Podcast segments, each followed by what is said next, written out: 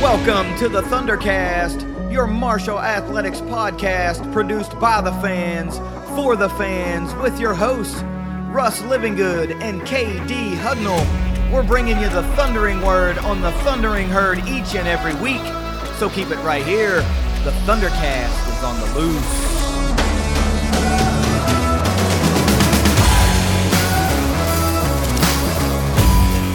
Downloading a, another episode of the Thundercast. You can find us on Twitter at Thundercast underscore pod. Please uh, head on over to YouTube, click the link in the description, and subscribe to the Thundercast YouTube channel. You never want to miss any of the YouTube exclusive content that we've got rolling out. And of course, now I should say every week, um, you should be bookmarking thundercast.online because there is a lot of great content that's going on exclusively on that outlet as well. And of course, uh, if you missed it, I just want to say this. We did put out a how to dominate your Marshall game day video that's going to be posted over and over again throughout the season. So, uh, any out of town fans that might be listening to us for the first time, you just found the Thundercast and you're thinking, hey, I'm going to come to a game. I'm coming in for Virginia Tech or I'm coming in for, you know, one of the Sunbelt games or homecoming. I haven't been back in a long time. That's a that's a great guide on easiest way to get tickets, where you can park around town, fan friendly tailgates, where to get some gear, all the good stuff you need to know. And that's, of course, not just for out of town herd fans, but opposing fans coming to town as well. Russ, well, we had an episode earlier this week. We did the recap five things and around the herd segments, but it was a little bit of a toss up, right? Because I was traveling.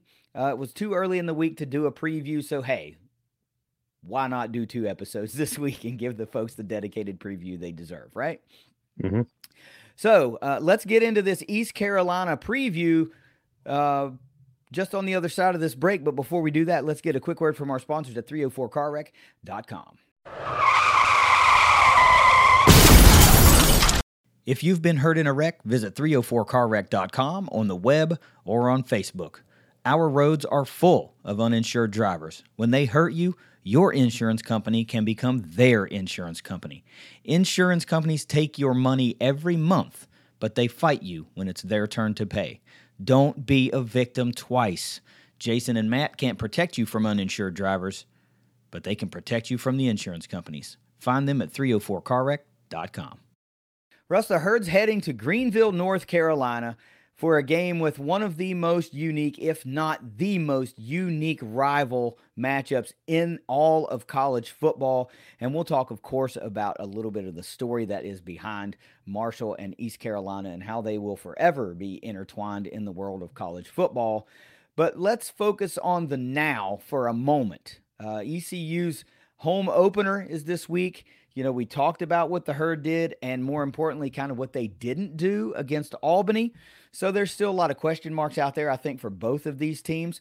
East Carolina sitting at 0 and 1 on the season. Now, that one, of course, was against number two team in the country, the Michigan Wolverines. They went on the road to the big house and they got uh, handled pretty well, at least from a scoreboard standpoint, right? 30 to 3 the Wolverines take care of business over the Pirates, but there are some things that pop out to you in this game that were pretty impressive by East mm-hmm. Carolina. Mm-hmm. Uh, the game, the game, of course, is going down Saturday, September 9th at 4 p.m. Eastern. The game's going to be on ESPNU, so don't think you're going to be able to stream this one on ESPN Plus. This is the 17th all-time meeting against the herd and from the herd and the Pirates.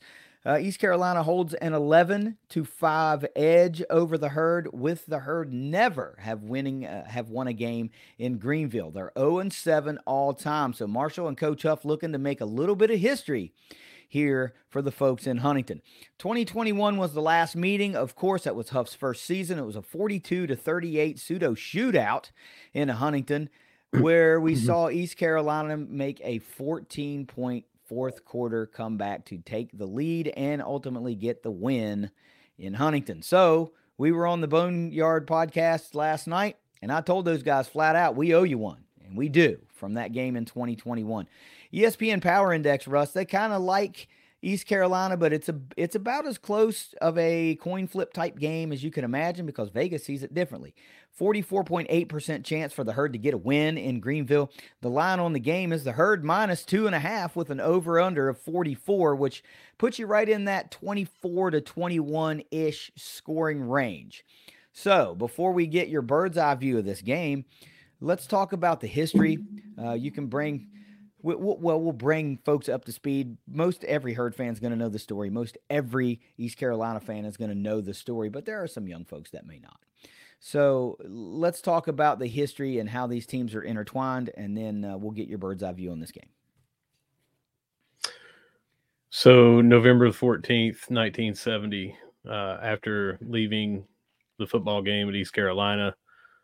Southern Airways Flight 932 crashed at Huntington Tri State Airport right before they landed, come back home. All 75 players, fans, coaches, boosters, uh, everyone perished. And um, if you go down to East Carolina, I have never been able to go. This was going to be the year, and I had a conflicting issue to where I couldn't go. Um, they have a, a memorial plaque right there uh, obviously, we have everything that we have up here, but if you go down there, you know it's it's still something that they hold on to and, and honor our 75 and everything. So there's a mutual respect for that. They didn't have to put that up, but they did. Yeah, you know that's something that herd fans probably don't really take into account because we carry our side of this story, right? But mm-hmm. East Carolina also carries a side of that story, you know, yep. because they were the last team to line up against that herd squad, and and and they were, you know. Um, popping pads all game long in, in undoubtedly a really physical game in this you know in the 70s this is a different era of football and it's just it's just something that even I don't often think about in relation to East Carolina. But the, you know those fans, especially those players that are still around. You know we we celebrate our young thundering herd as we should, but there are still players around from that 1970 East Carolina team that have to carry that around. So yeah. this creates just a really unique rival rivalry almost doesn't encapsulate what it is, you know, but you, there's really no other word that that you can relate to it. It's the most cordial type rivalry that there is because it, it's just there's no ill will. Usually those things are are centered around like hatred and disdain for the other team and that's really not what we have here. So it's a really unique thing and another part of the marshall story that you can just hold on to and and and it creates something special with the the folks in purple. But uh, they're going to be out in full force. Don't think they're not. The boneyard guys mentioned it. Like they love playing marshall. Their fan base loves playing marshall. It's just a game that feels like it should be on the schedule and we alluded to that a little bit with them. I said, well, you guys can just join the Sun Belt if you want to. And we went back and forth with that a little bit. But uh, that's a story from a different time or for a different time. You can listen to the episode of the Boneyard podcast. Um, the link is up. I, I, I retweeted or I, I uh, posted about how to find their YouTube channel, and, and you can listen to that ep- that episode with us. But Russ, what's your what's your bird's eye view of this game, right? Because it's 2023. We've got a game to play Saturday.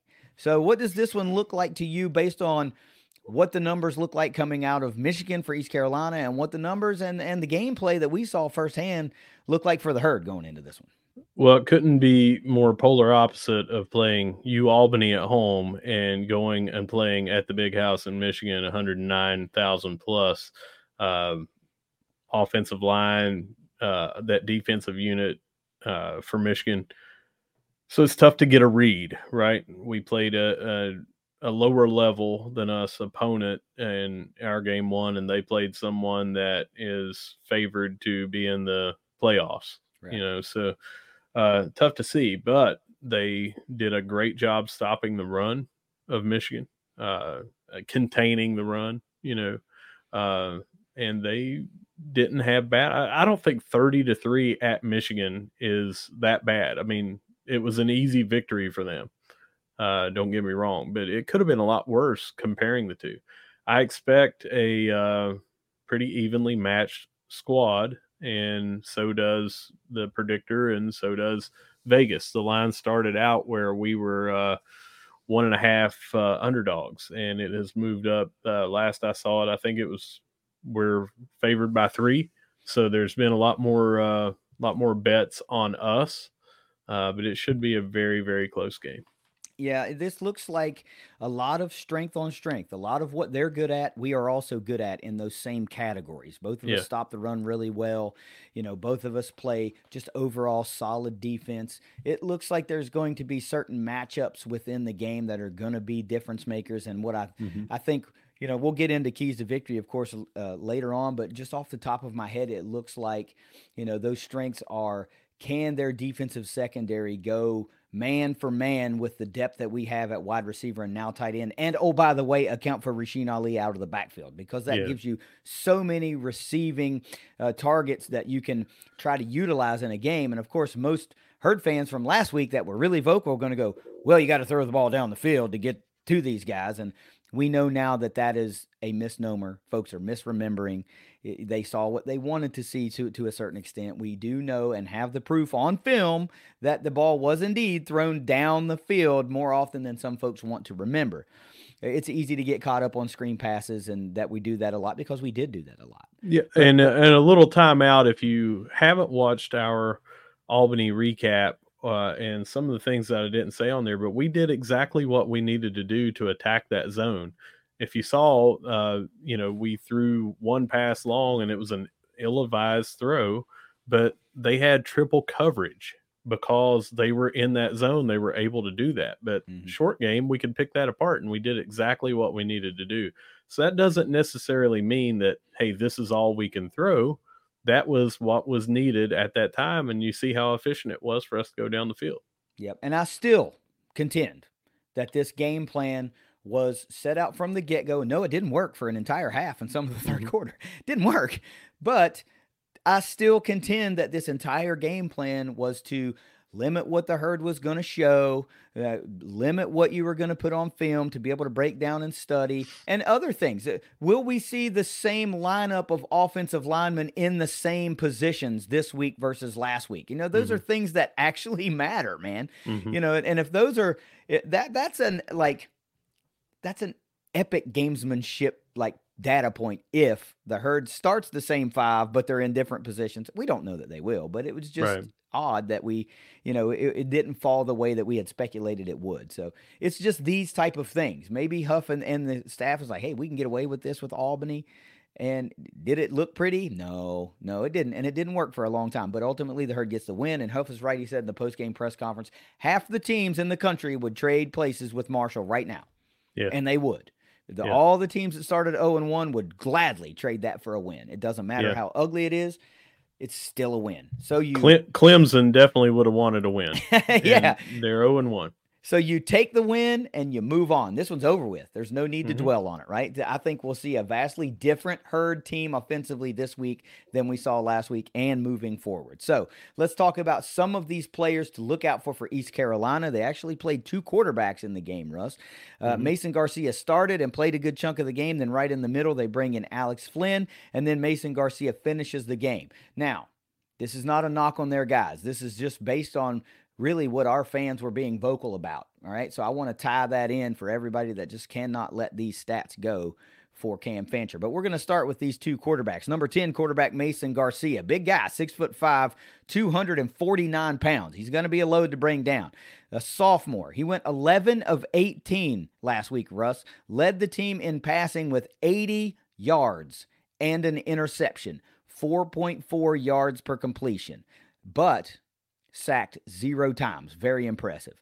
Uh, number 15, quarterback Alex Flynn, the six foot one, 233 pound junior. He went six for 11 with 52 yards, just 4.7 yards per completion. Now, you got to toss back over to Garcia because he was the team's leading rusher in that game. Eight carries led the team, 36 yards led the team, and four and a half yards per carry led the team. And again, not sacked. So no sack yards, rush yards came off of his total. That's just what they gained 36 yards. Uh, running back number 47, Rahjai Harris, 5 foot 11, 211 pound junior, only five carries for 22 yards, 4.4 yards per carry, but he did rip off one run of 16 yards. So for the remaining four carries, he only had what, six yards uh, in the game. Now we're going to talk about some of the receivers that you might have to look out for. And the first one might surprise you because he's a running back. Number 30, running back Javious Bond, five foot 11, 176 pound freshman. He led the team in receptions last week with um, four, uh, four receptions, three receptions. No, I'm sorry. He led the team in yards with 31 yards on three receptions, uh, 10.3 yards per catch. He did have four carries for 16 yards to the good 4.0 uh, yards per carry for Mr. Bond. Then the actual true wide receivers. Number one, Jalen Johnson, six foot two, 194 pound senior, three catches, 30 yards, 10 yards per catch. And then number 82, wide receiver Jarrett Garner, six foot three, 208. Nice big body. He's a senior also. Led the team with four receptions last week, just 22 yards though, uh, 5.5 yards per reception. Here's the data points on this offense absolutely zero chunk plays of 20 plus yards. They did have two plays of 19 yards, but zero 20 plus yard plays. No touchdowns scored. Uh, the big one is, of course, this offensive line allowed zero sacks to Michigan, which is mm-hmm. phenomenal, if you yeah. ask me. And they were only forced into one turnover, which was an early interception. So they played pretty clean football from a turnover sack standpoint. Um, Russ, offensively, what sticks out to you about these guys? Six foot five, 249 is going to be tough to bring down. I'm not saying our guys can't do that, obviously, uh, but uh, he is a bigger, bigger quarterback. We just faced a mobile quarterback that was at times running for his life to not get sacked back there with all the QB hurries that we had. Um, if we get uh, penetration here, we're looking at someone that is probably not as mobile but is going to be a big body that maybe he can shrug off some of the uh, uh, not direct hits, but you know, someone that's just getting an arm on him or whatever to try to bring him down. Uh, he should be a straight pocket passer. I believe both of them should.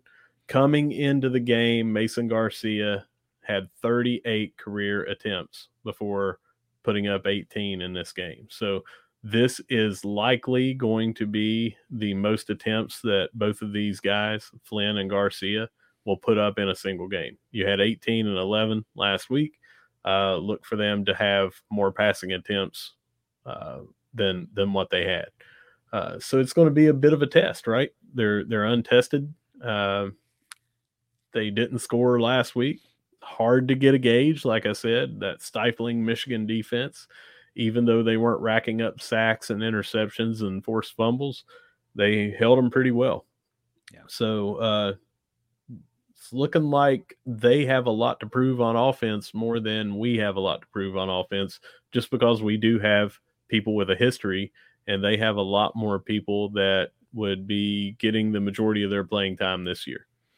Yeah, to me, what sticks out is uh, you're right. Six foot five, two forty nine. You're going to have to get a good direct lick. Mm-hmm. This is not, yeah. or, or or a shoestring tripping tackle. This is not going to be an arm tackle type of quarterback. And and we've got some some strong, strong guys on yeah. our defensive line. Yeah. And and an arm tackle is just probably not going to do it. But mm-hmm.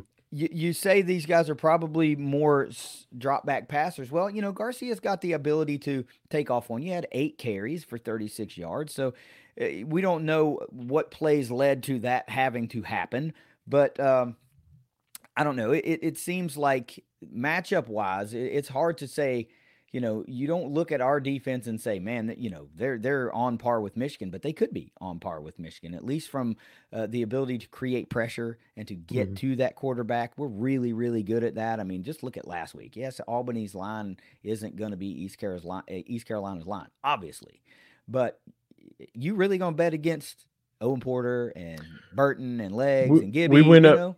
We went up against some really good offensive lines last year, and uh, it, it seemed like it didn't matter what offensive line we were going to go up against. We were going to get penetration, and we were going to pressure the quarterback. Right, and just like we talked about not wanting to put anything on film offensively, I'm sure they didn't want to do the same thing defensively. So yeah. you didn't see all the all the blitzes, not, not necessarily exotic plays, but right. They, they, tried to play base defense. Uh, sure. You know, Huff said it. it we're going to play base, and we're going to make sure we get all the fundamentals right. And if you can't play base defense, then you know it's going to be tough to do anything else. But let's talk about this East Carolina defense and some players we're going to have to look out for there. I got three guys, right? Number four, defensive back Julius Woods, six foot one, 194 pound senior. He led the Pirates in tackles last week, nine total tackles. five of those solo, and that's it. Number 22, linebacker Mike Edwards the third, six foot 206. He's a junior eight tackles. He led the team with seven solo tackles, and he led the team uh, tied for first on the team with uh, one pass defended. And then number 28 defensive back uh, Shavon Revel, six foot two, 185 pound junior, uh, seven tackles on the day. Look, man, impact plays for this Pirate defense non existent, can we tell you? Uh, as good of a job as they did against the run, which I'll give you the data point here in a second, zero interceptions, forced fumbles, fumble recoveries, or sacks. Um, only five tackles for loss on the day, in spite of playing great rush defense. They did hold Michigan to just 122 team rushing yards on 31 carries, 3.9 yards per carry for, for the Wolverines. And again, no sacks to kind of like hide some of the yardage that was allowed. I mean, they did a great job against this Wolverines offensive game plan, and it's documented. They're a yeah. good tandem of backs. They are a really good backfield. So to be able to do that, you can't just brush that off and say, well, Rasheen Ali is going to have a field day. Rasheen Ali could have a field day, but you can't sell short this East Carolina defensive line and their rush defense. It's really good. So, Russ, taking into the data points I just account, uh, said there, what do you think about this Pirates defense? I think they've got a really good uh, guy in the secondary, Julius Wood. He put up some really good numbers last year 87 tackles overall. Uh, 38 of those were solo, had a couple of interceptions, and uh, double that for the uh, pass deflections. Mm-hmm. So, um, leading tackler against Michigan as well. So, seems like uh, he's going to be a uh, problem for us. don't really know how often he does blitzes or if he's a straight coverage guy or uh, things like that. But he racks up a lot of sat or a lot of tackles uh, from the defensive backfield. Yeah. Uh, anybody that is holding Michigan to what was it? Was it 122, 129? 122 team rushing yards. 122 team rushing yards. And none of those were sacks.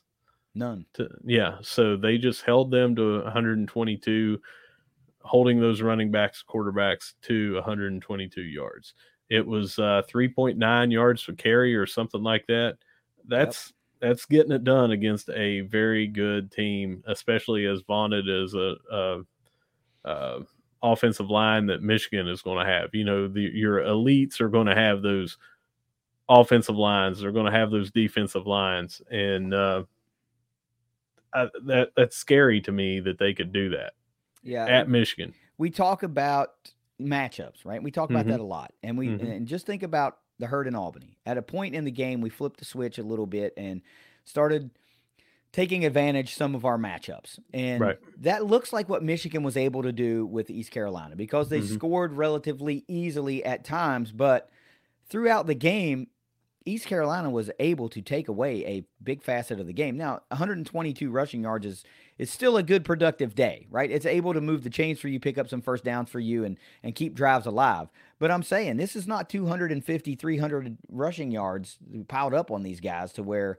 you know 40 some points, 50 points gets put on the board, and it's really easy. I mean, they don't want to face Rasheen Ali, right? He's really good. We're not downplaying that. I'm just saying if Marshall's able to put up 200 team rushing yards on the on the day, you you should be really happy about that as a herd yeah. fan because this looks like a tall task ahead of the herd. And I know we're up for it. I know our offensive line's up for it, and they probably long for matchups like this, especially a guy that you know that's going to be snapping the ball. Trent Holler comes from East Carolina, played a lot of ball for East Carolina. I'm sure he's looking forward to getting this one, you know, going on Saturday and, and going up against guys that he undoubtedly knows. And, you know, maybe he's help spring Ali for a big run, and that's just going to make his day. But look, we got a couple of data points I got to talk about. Place kicker, number 95, Andrew Conrad, 5'9, 160, sophomore.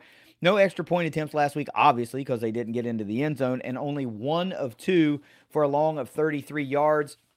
We mentioned the uh, Albany kicker last week uh, in, in, our preview and how his long was only 26 yards. He tried something from a little bit longer and it did not work. So we don't really he, know. He did get one though. That yes, longer. but I mean, yeah. right before, yeah, right, the first attempt was longer, yeah. and and it, and it sailed. So we don't really know what Mr. Conrad can do, what his actual range is, but just something to take note of. Uh, kicking in the big house is not the same as kicking at home at Dowdy Ficklen. so he's going to undoubtedly be a little bit more comfortable. It's just something to keep an eye on. Well, last um, year he split time, and it was almost evenly. He had 26 out of 26 extra points, and the other guy that he split time with was 20 out of 25 in extra points. Um, don't know if that's a situation. I'd have to go back and look game by game if he took over mid-season because the other guy was struggling. Uh, but he went eight for 12 on field goals, with uh, two of those misses being between 40 and 49. No attempts longer in the 50s, long of 47. That's pretty good. So, yeah, he had good. a had a really good year. Eight to 12 in field goals last year. Uh, hit one in the 40s uh, for 47 yards. Cool. So the last couple of data points that I've got to talk about are the team, some team stats, right? And again, mm-hmm. you got to, it's tough, man, because is Mar is Marshall going to play like Michigan or is Marshall going to play like somebody else, right? But mm-hmm. what East Carolina was able to do or what they did do against Michigan. Penalties, team penalties, they had a lot of them. 10 penalties for 88 yards. Not really killer when you talk about 10 total penalties, less than 100 yards, but still 10 times you were flagged. That's 10 times that, you know, something is getting stifled to a certain degree. Time of possession, they fell just three and a half short of halfway against the Wolverines. 26 34 for the Pirates, and the herd was way down there, you know, like yeah. minus 10 or something like that. So, uh, third down conversions were not fabulous, but they weren't terrible when you take into account that you're playing Michigan. Five of 13 for the Pirates last week, 38.5% conversion rate. Uh, Marshall, remember, was just one of 10 last week. Uh, first down, the first down breakdown for the Pirates. They had a total of 12 first downs, seven of them by came by way of rush conversion and five by way of pass conversion. So there's no real way you can look at there and say, hey, this is how they get their first downs. Pretty even. Russ, what are your keys to the game? What the hell does Marshall have to do to go into Greenville, North Carolina, take on this zero and one East Carolina Pirates team and win for the first time ever against an American Athletic Conference team that really is a gauge team, right? With all this Sunbelt AAC talk chatter around, this is a great matchup and a great time to have it. Well, number one, I think is we have to establish the run, and that was what my number one was. I think from last week was we have to establish the run, and that's with uh, Rasheen Ali, uh, backups in Payne or anyone else that might come in, uh, Turner or Smoke, and uh, also with our quarterback. I think that we have to be able to establish that we have an RPO threat who can run, which is going to allow us to get more uh, lanes open for Rasheen Ali. Mm-hmm. That if Fancher breaks off a couple, and I don't, it doesn't have to be 30 yards, doesn't have to be 20 yards. He just picks up a first down on a six yard scramble. That makes him a threat. So then they have to game plan against both of those, uh, and that doesn't just allow them to stack the box against Ali and freeze him up some more. So I, I want us to establish that run early. Yeah. My number one key to victory, by the way, it's a great point. Uh, my number one key to victory is Marshall absolutely has to fa- start fast this week. We can't go three, four drives, three and out, you know, or maybe picking up one first down and can't do that, man. I mean, we we saw the fastest of fast starts last week. It just didn't count.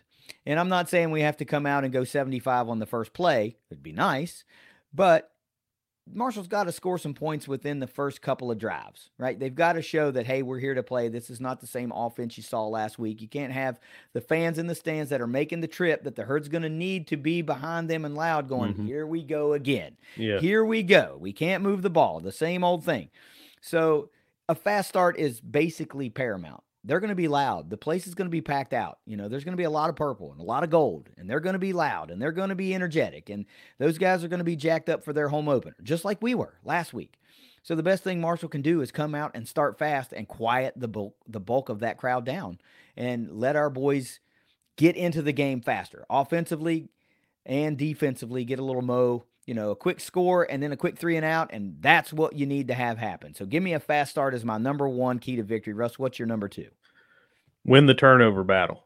We cannot have a situation where we are minus one, minus two, minus three. uh, that may be insurmountable, especially if that flips the field eh, or is a scoop and a score or a pick six or something like that and drastically changes the momentum. So we have to limit our turnovers and hopefully get some on them. Yeah. Uh, also, another good point: the uh, the ill-advised throw from Cam was it was bad, right? Let's just be honest. That was a yeah, bad throw. Bad so, throw, and it was in the fourth quarter. It's a bad time to have a bad throw. Right. You, you killed a little momentum there. Marshall's off three straight touchdown drives. You throw the interception, and it kills kind of everything. And that's the type of play that you just can't afford to have. So I like that pick as well. Number two is the one you alluded to partially in your number one, which is utilizing Fancher's mobility, right? There's going to be such a key and such a focus on stopping Rasheen Ali. There are going to be opportunities for Cam Fancher to pull the ball out of the gut of Rasheen and hit the edge for six, seven, eight yards, 20 yards even. You know, there may be some designed quarterback runs that are in there from a five wide set once you get everybody spread out. You know, I like the idea of forcing this East Carolina defensive front to continually have to make the right decision on who to cover, right? And when you have a guy like Rasheen Ali that can – make so much damage in a short amount of time out of the backfield. When you have a guy like Chuck Montgomery who you can hit on a jet sweep that also makes for a big threat. Utilizing Cam's mobility is something that I think can be a huge factor for Marshall in this game and just another step in hopefully quieting the doubters of the total package that Cam Fancher is. Number three, Russ, what do you got? Well, I said win the turnover battle in number two, so we need to win the um, um, penalty battle for my number three. We cannot go down there and have some of the costly penalties that we had. Hey, even though it was only running into the kicker and it was, uh, you know, declined, that was a bad time to hit the punter. Mm-hmm. Um, if that could have been ruled roughing, and that gave him automatic first down, we could have been talking about a much different outcome in this game. So these penalties, uh, we had a touchdown brought back, we had a first down brought back, we extended their drives, giving them some first downs and things like that. We have to minimize those. Uh, East Carolina, you said 10 for 88. I don't know how costly that was, but anytime you get 10 penalties, it can't be looked at favorably. So hopefully we can have less penalties and less impactful penalties than East Carolina. Yeah, even if they're not like massive 10 yard penalties, even if eight of those are five yard penalties, well, you go from potentially third and one to third and six. Yeah, yeah. It, those change the, the, trajectory of a drive. But mm-hmm. yeah, you, you just you just can't really have it. Marshall did a pretty good job last week. Overall, there wasn't a lot of penalties. It's just the ones we did have were like they were costly. Really? Yeah. The only one you really avert is the running into the kicker because it just didn't, you know, and that was decline, so it didn't really count. Um, number three for me, Russ, I'm going offense again. How about that? Three straight offensive keys to victory for the herd. Keep the Conley train rolling. I think that guy is a freaking mismatch. He comes out of nowhere and jumps on the radar for just about every, if not every, herd fan inside of Joan C. Edwards Stadium. The kid's dynamic, man. I mean, mm-hmm. he's he's the type of tight end that you hope to have several of. And you know, there are some things floating around there about Toby Payne. Will he be back this week? Will it will he be out for a little while? But Conley was just a great breath of fresh air. Uh, coming out of a nine tight end room, you would hope that there's some of those guys there. And Conley proved to be that guy. Big play after big play. You know, two of the longest pass plays go to him. The best play of the day through the air goes to him with that rollout by Cam into double coverage, the sliding catch. Beautiful play, mm-hmm. big time play. And, Watch uh, it. And, Go ahead. And to back end off of that key to victory, it's also you got to let Chuck eat. Chuck Montgomery is a menace in space. He's shown that he can break a tackle, make a move, and get down the sideline. We saw it last week. We seen him do it last season. So you can't say, yeah, it's Albany. No, man, he made big plays against Coastal Carolina last year. Later in the season, Chuck's a guy that he's a fit. I mean, he's going to be a fit for somebody. He's going to cause a headache for whoever has to guard him. Good luck. So those two guys, in particular in the passing game, wow, if they have a big day, I like our chances a lot against this Pirates defense. What were you going to say, man? Just say watching that game on replay, you were able to pick up some things that I couldn't see live. You know, you don't have a whole lot of replay, and you know, I sit on the sidelines, so I'm seeing things going this way, and you see better camera angles on replays. Uh, the blocking really stood out for me for Conley. Uh, run blocking, very solid. I would say above average. Uh, pass blocking, you saw him down the field, uh, allowing people to get just one, maybe two more yards on there, and those all add up. So it wasn't just his catches; he was doing everything that you want from a tight end. He was that release valve when he needed to be. He was the number one read when he needed to be and he was uh, great at blocking on both sides of running or passing. So 100% right on that. Uh, breath of fresh air to see a uh, tight end emerge from there. Uh, we did go uh, two tight end personnel a couple of times on watching the replay, but it was Conley's room, is mm-hmm. the way it looked. Yep, it was Conley's room. And I like the point you make about his blocking because what that does is you have to respect his blocking ability. Mm-hmm. And what that ultimately might set you up, maybe it's once a game. You know, mm-hmm. maybe you get to do this one time, but he's going to cause some blockers to or some defenders to come in that he's going to be able to block for a quick release and down the field and you're open o- down the seam for 10 or 12 yards or maybe more. Mm-hmm. I still think there's also room for a kid like Sean Salas to get in there and go mm-hmm. opposite. You got two really athletic tight ends. Maybe you got Conley and Salas in there uh, to go along with three wide receivers to create an extra mismatch somewhere. I, I like the flexibility there. So we'll we'll we'll see what these guys have in in store. I don't again, I don't think it's going to be the same stuff you saw against Albany. We're going to put yeah. a little bit more out there today. Probably no more than you have to. Think about it situationally. If it comes out and it works and you somehow come out and go up 21 to nothing on this East Carolina team, you're going to probably move into more base, not to try to run the clock out, but hell, with these new clock rules, the game is shortened anyway. But with the run threat that you have from Rasheen Ali and, and Cam and, and, and Turner and Smoke, you know, if you're up big, you can afford to, you know, you don't want to start eating clock, like I said in the second quarter, but you don't have to put anything more on film than you have to. Uh, let's move into my last. Did you give me your last Vic, key to victory, your 4th mm-hmm. I only had three. Okay, well, my fourth. I'm going defensive side this time. Uh, it's it's easy. It's it's really easy. It's stay aggressive on defense because Marshall gave that poor quarterback from Albany freaking fits last week. You're right. He was running for his life, and as much as folks saw that this he was this really solid quarterback and better than what we had, we just saw play after play him chucking the ball out of bounds, out of the end zone. You know, right, not nearly to where his guys can get it. He, they score on a busted coverage, and they score on a on a on a busted uh, RPO. You know, you heard Huff in the post game say two guys were supposed to account for the quarterback, and both guys missed their assignment. And now the result is you see what you see. It looks like a really bad play. Mm-hmm. So that should have been eaten up for a loss or at most a no gain, right? And mm-hmm. both guys bid on the fake we sold out on the running back, and you see what you see. So you stay aggressive on defense. You let Porter and Burton and Legs and Gibby, they just got to get to the quarterback. Michigan was unable to do that. If Marshall can do that, well, it's going to create fits for this Pirates offense. You've got to be able to force these quarterbacks, whoever's behind center, you've got to force them off their spot and make them try to complete throws on the run or into a hurried read so that you can then have the flexibility to allow your secondary who's very good and very athletic to make some plays on these on these passes these ill-advised passes and maybe get to hurt a couple of turnovers there and and stifle a drive or two russ MVP time if you don't have anything to piggyback off of that. I, I got one other thing to say. It wasn't okay. a key to victory of mine uh, because I don't think that we have to control the uh, time of possession and win that time of possession to win this game.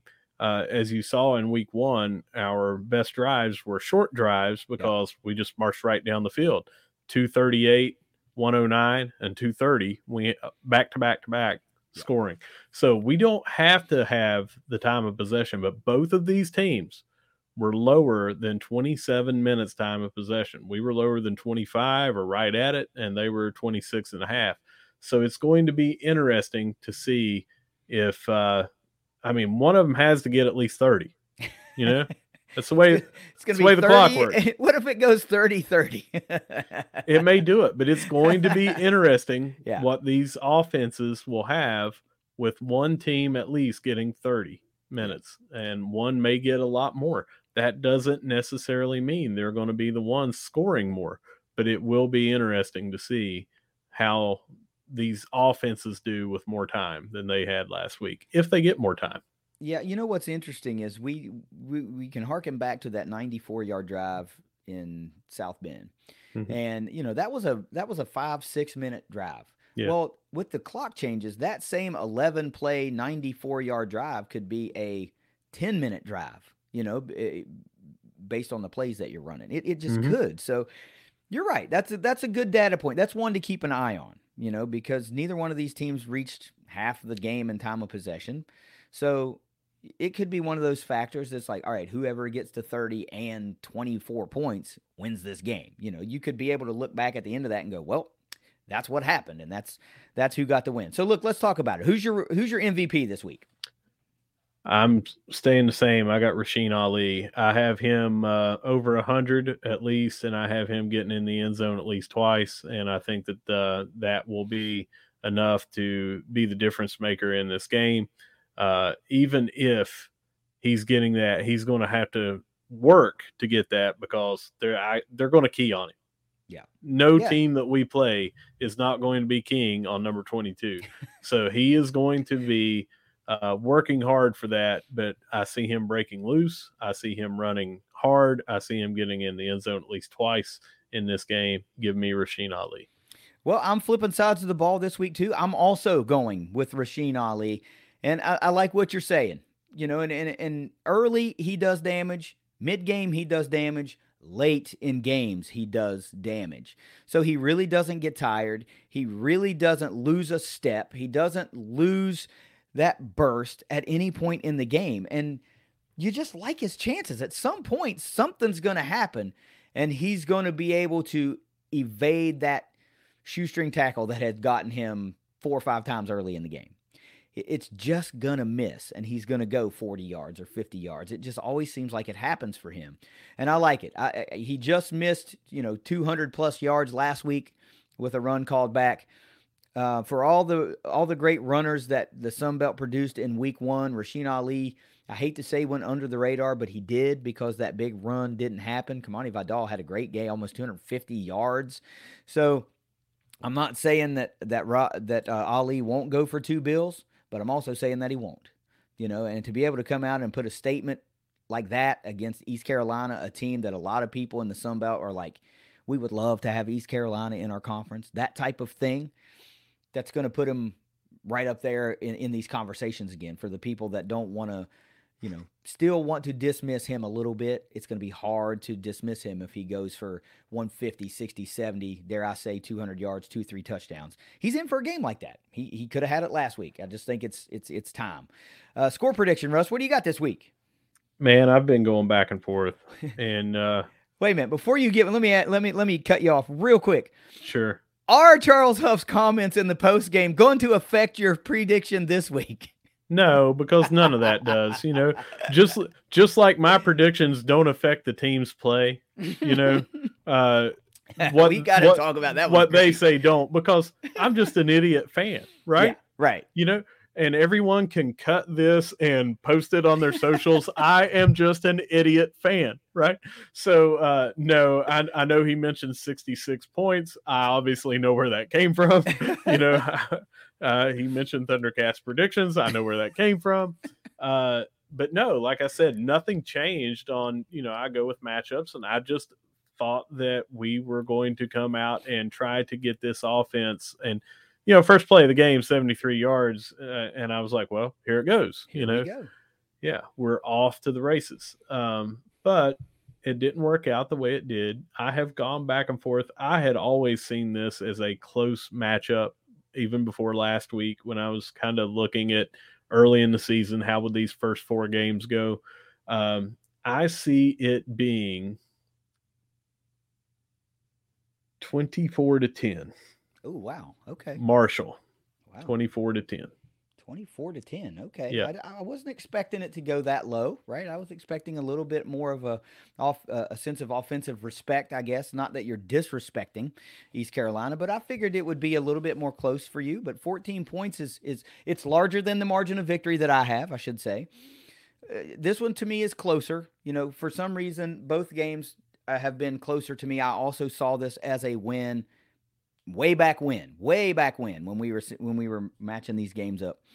Uh, I've got the herd 28 to 24 on the road, getting that first ever win. I do think there's go there's always that fluky play against a team like East Carolina. You know, I can't mm-hmm. really I can only remember one game where we really absolutely just handled them, and that was way back 10 years ago in 2023 mm-hmm. in a game where we put up almost 2013. 60. That's what I mean. 2013 when we mm-hmm. put almost 60 on them when they were heavy favorites in the Sun. Oh yeah, in the uh, Conference USA. We we talked about that. We were walking behind East Carolina fans as we were walking down Third Avenue, and yeah. uh, you know they they were very respectful of our team and everything, and and yeah, I, I remember that game vividly. We went in and just handled them. Yeah, a lot of folks even consider that to be the best for performance of a Doc Holliday coached Marshall team, right? Given where we were at that time versus who we were playing. So that's that's an argument for another day, but that was just a flat out dominating game. Now here 10 years later, is it is it a little, you know, poetic maybe to be able to field another great team or, or, a team that's on the verge of being great potentially and go down and get the first ever win in Greenville in in convincing fashion? Yeah, it'd be very poetic. But I just think this one's going to be you know, who doesn't turn the ball over the most, who can control the ball the most, who can find the end zone instead of kicking a field goal in this one. That's what mm-hmm. it feels like to me. So I think we're going to trade punches. I do. I think we're going to trade punches, and I think we're going to ultimately be able to score that one touchdown when they have to settle for a field goal. And that's going to be the difference for me. Well, let me tell you a little bit about my score. One, I believe in this defense. You mm-hmm. know, we're look at they had two busted plays for two touchdowns you take one of those away and that game looks a lot better. Sure. Uh, you take both of those away, and those are easy fixes, right? On busted coverage. And I mean, not saying it won't continue to happen on occasion, but if you take both of those busted plays away, we gave up three points. I know right. it's Albany, but look what they did last year. We got a lot of guys returning, and in some facets, we may have gotten deeper in some positions, you know. Um, but here's the deal look at the 2022 roster for stats on what East Carolina is losing. Uh, they uh, lost 3,708 yards passing with uh, Ahlers, 28 touchdowns, five interceptions. He's gone. That's why Garcia and Flynn they don't have that many attempts. Uh, leading rusher last year 201 carries 7-2 average 1452 yards 14 touchdowns.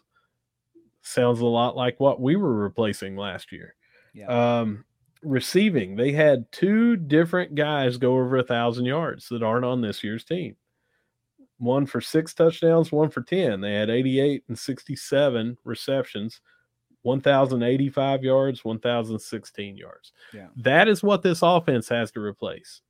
They didn't have a good offensive performance. Yes, it was against Michigan, but that's what I'm looking at is this is going to be one of their we have to find out who's going to step up games.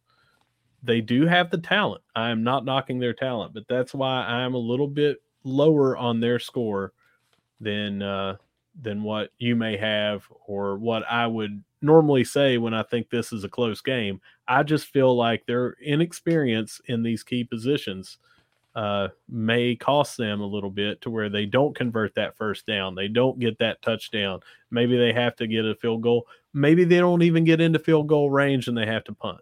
Sure. So that's why I'm going 24 10 Marshall. Yeah, it's absolutely not disrespectful for me to to not think our defense can can stop them. They absolutely can, right? Mm-hmm. And I mm-hmm. told the guys a boneyard. They, they, and they were right. They said Michigan was by far the best defense they were going to play all year long. And I came on sure. the show and I said I heard that and I agree with that. But I will tell you that Marshall's probably going to be the second best defense that you play all year long. And they kind of perked up on that and we're like, really? Yeah, because we know what we have, right? And and uh, we had you know despite 21 points or you know whatever it was 21 to whatever the hell the score was last week 21 uh, 17 yeah 17 points being put up i don't think that's indicative of what this defense is actually going to do because right. again they were put on the field 10 extra minutes last last game because of you know the gamesmanship and not wanting to put things on film offensively. It didn't work for a whole half so for a whole half they were kind of put behind the eight ball it is what it is that ain't going to be this week so Give me 28 24. I love the 24 to 10 as well. Coach Huff, uh, we'll see if if if he drags us a little bit in the post game again. I love that comment though, man. I got to say that. Uh, that. that. was uh, uh, uh, I know that was tongue in cheek. He didn't mean anything yeah. by it. He's a great dude, and we and we yeah. have a pretty good relationship. But all I heard, I heard two things, and I tweeted this. Number one, all I heard was that Coach Huff listens to the Thundercast. And if you guys aren't, then why not? Because Coach Huff obviously is if we're not living, quote, living up to the expectations of Thundercast predictions. And number two, we landed in the same sentence as Vegas. So, hey, we must be doing something right, right? Yeah. Send all your bets to at Russ Living Good. No. uh, how about final thoughts on this game where we look to get the hell out of here?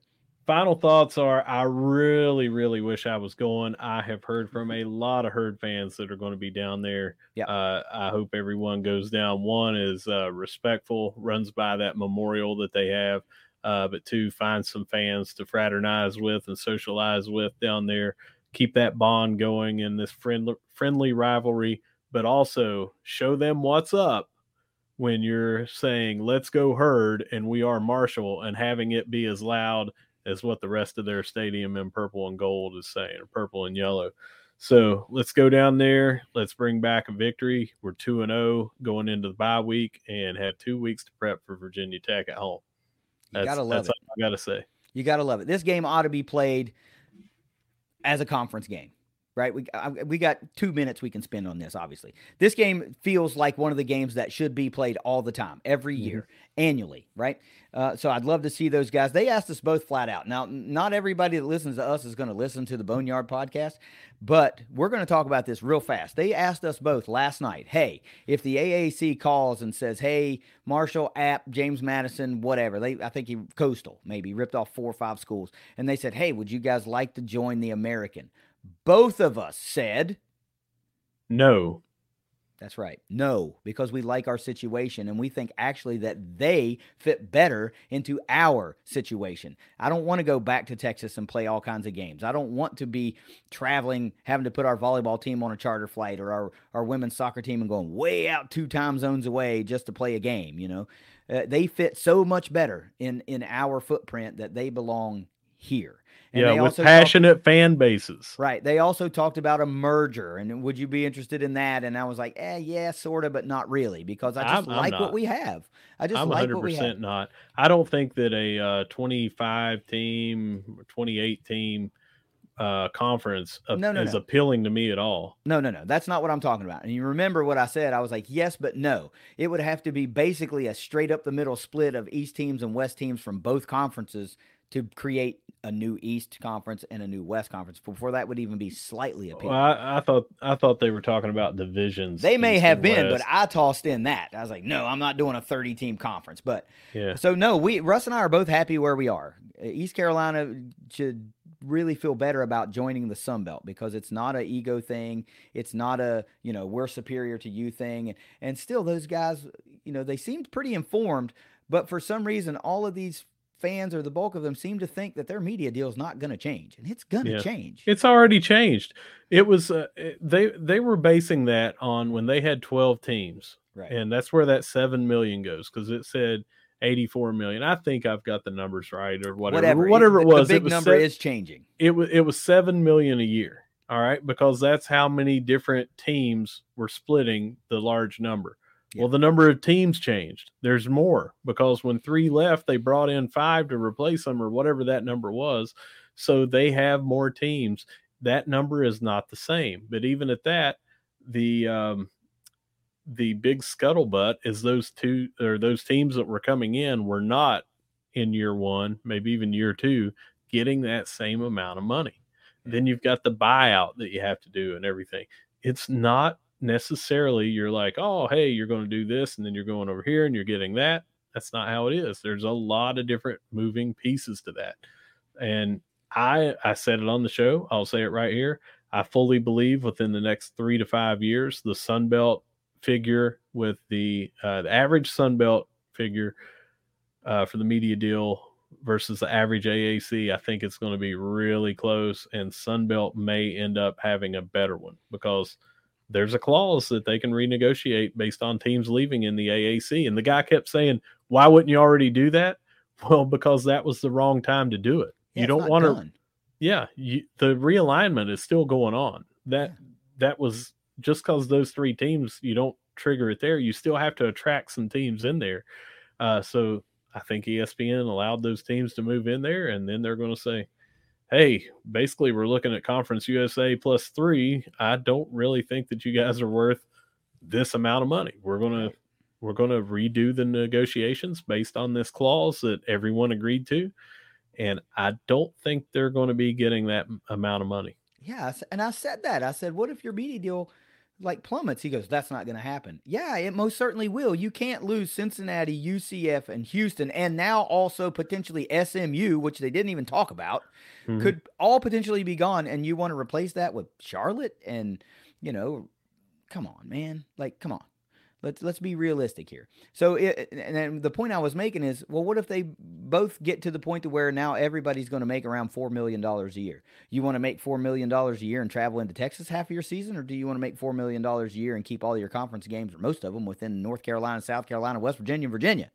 To me, it sounds far more attractive to do option B, right? And that's what I meant by the whole thing. It's no disrespect to those guys. It's just this $7 million figure has just become a talking point that nobody wants to move away from.